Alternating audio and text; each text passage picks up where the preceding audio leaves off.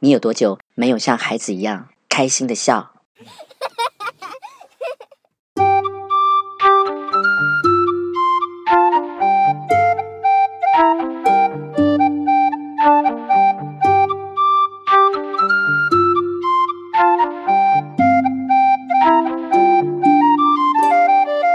欢迎收听李俊东的《借东风》。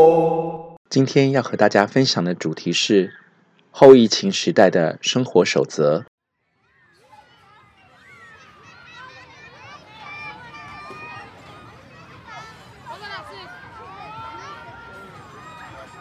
假日的广场上，一群孩子正开心的在游戏。仔细看着孩子们，脸部都戴上口罩，掩住了口鼻。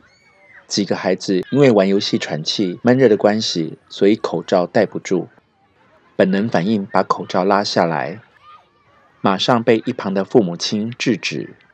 戴口罩已经成为防疫生活的日常，有些人甚至表示已经戴习惯了。如果哪天没戴，会有像裸体般的尴尬错觉。没戴口罩就像裸体一样，你也会有这样的感觉吗？曾几何时，我们的鼻子和嘴巴也变成了隐秘而无法见人的私处。周遭有人打喷嚏，让人立刻警戒，如临大敌。如此没有遮掩、肆无忌惮的打喷嚏，立刻就会遭到白眼，瞬间成为全民公敌。周遭的人也会一秒跳开。在人群中没戴口罩、赤裸裸的咳嗽，金价母汤。如果被规劝还不听，因为一个咳嗽，恐怕造成无法想象的冲突。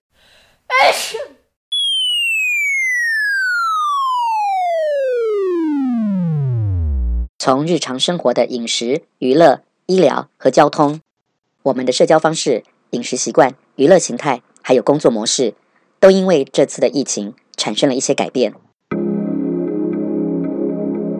面对后疫情时代，生活也逐渐演变出新的形态，也造成了一些人的压力症候群。疫情让观光航空业首当其冲，被影响的产业公司因此而歇业倒闭。让许多人开始去改变思维。相对的，疫情也让一些产业崛起，外送以及电商等线上服务成绩亮眼。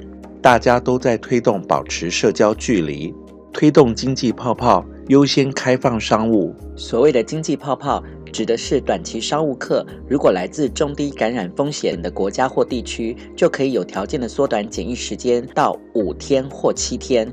台湾的重大产业。包括离岸风电工程、疫苗生产仪器等等，都需要国际人才支援。只要提出需要缩短检疫时程的正当理由，搭配防疫计划书，就能够缩短检疫期。健康成为目前大家最重视的事。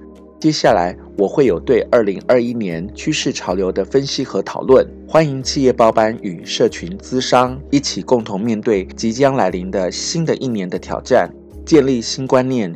营造新生活。感谢收听今天李俊东的借东风，我们下集见。